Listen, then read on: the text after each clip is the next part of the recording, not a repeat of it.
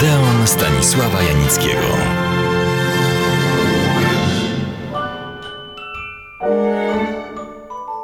Trzeci i ostatni już odcinek opowieści o wspaniałej Sophie Loren rozpocznę tak jak poprzednie, jej smacznym aforyzmem. Oto on. Jeśli kobieta jest szczęśliwa, jest także piękna, a tej urodzie blasku dodaje talent. Powiedziała to kobieta, która miała i ma zarówno urodę, jak i talent. Swoją opowieść o tej niezwykłej kobiecie i aktorce, a także matce, ale o tym za chwilę, zakończyłem na największym jej sukcesie artystycznym, na roli w filmie Matka i córka z 1961 roku.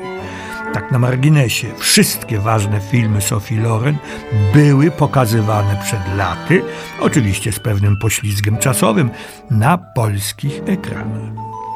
Powszechnie znana też była anegdota, wydarzenie o znamionach towarzyskiego skandalu, jaki zdarzył się podczas festiwalu filmowego w Moskwie.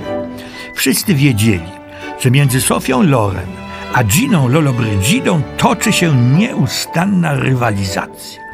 Obydwie zasługiwały na najwyższe uznanie i uwielbienie. Ich uroda była porażająca, temperament niezrównany, a talent aktorski wielki. Nie było jednak wskazane, żeby się publicznie, twarzą w twarz spotykały. Organizatorzy moskiewskiego festiwalu nie wzięli jednak tego na serio i zaprosili obie gwiazdy. Trudno, stało się. Wszyscy obecni na wielkim balu w sali kremlowskiego zamku czekali niecierpliwie na pojawienie się Sofii i Giny. Wreszcie ten moment nastąpił. Obie ukazały się, rzecz jasna, jednocześnie w naprzeciwległych drzwiach. I wtedy wszyscy zamarli. Sofia Loren i Gina Lollobrigida ubrane były w takie same balowe suknie. Nie pamiętam już, który to dom mody zawinił, zresztą i tak nie mógłbym dzisiaj Państwu powiedzieć, by nie stanąć przed sądem za znieważenie dobrego imienia firmy. Bezpieczniej wrócić na ścieżkę filmową. Sofia Loren grała bardzo często w filmach Vittorio De Sicchi, kiedyś czołowego współtwórcy włoskiego neorealizmu oraz występowała razem z Marcello Mastroianni. Niektórzy chcieli nawet tę parę doprowadzić do ołtarza, ale Sofia nigdy by nie porzuciła swego Karla, którego niezależnie od tego, że był producentem jej filmów, po prostu kochała. Czasami taki fenomen w świecie filmu i show biznesu się zdarza. Słuchacie Odeonu Stanisława Janickiego w RMF Classic. Skoro już o tym mówimy, formalne perturbacje małżeńskie państwa Ponti ciągnęły się latami. Jak pamiętamy, Carlo Ponti był 22 lata starszy od Sofii. Pobrali się w 1957 roku. To było gdzieś w okolicach filmu Duma i Namiętność. Carlo Ponti był jednak żonaty. Nie mógł się rozwieść, ponieważ prawo włoskie nie przewidywało wówczas takiego rozwiązania małżeństwa.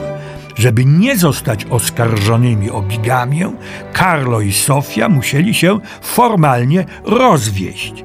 Rozwiedli się w roku 1962.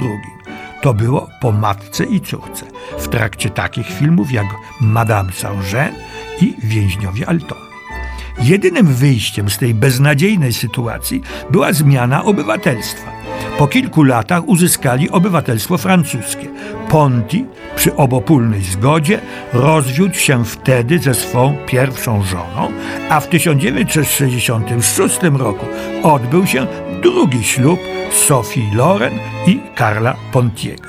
Dwa lata później urodził im się pierwszy syn, Carlo Ponti Jr., dziś dyrygent i pianista.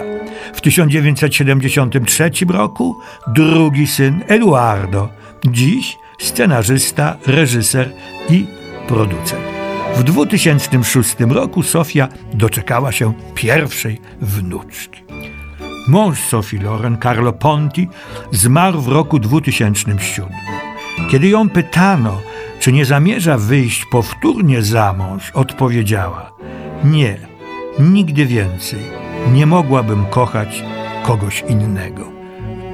Sofia Loren od 1961 roku do 2009 zagrała jeszcze w 42 filmach fabularnych.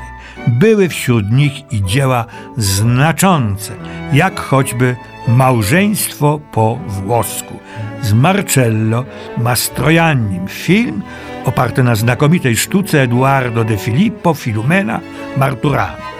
Jest to historia 20 lat życia kochanków i małżonków, życia pełnego niespodzianek, zwrotów, zasadzek, podchodów, zwycięstw i klęsk.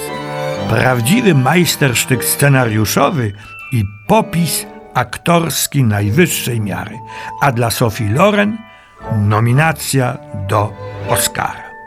Słuchacie Odeonu Stanisława Janickiego w RMF Classic. W ostatnich latach gra Sofia Loren, co zrozumiałe, już bardzo rzadko, ale każde jej pojawienie się jest wydarzeniem. Na przykład w filmie Roberta Altmana Preta Porte, w wolnym przekładzie gotowe do założenia, ma swój wcale istotny wątek. Gra Isabelle de la Fontaine, żonę, a właściwie wdowę po sławnym i wszechmocnym rządcy modą. Kolejny raz wręczono jej nagrodę. Tym razem Złoty Glob za najlepszą rolę drugoplanową. Kilka lat wcześniej otrzymała drugiego Oscara za całokształt twórczości. O Sophie Loren można by jeszcze długo, o jej działalności społecznej, charytatywnej, o jej książce Żyjąc i kochając, o jej pracy dla telewizji i tak dalej, i tak dalej. Zakończąc swą opowieść jeszcze jednym jej aforyzmem, który brzmi: Życie mija, ale odradza się w następnym pokoleniu. I to jest właśnie piękne. Reszta okazuje się złudą.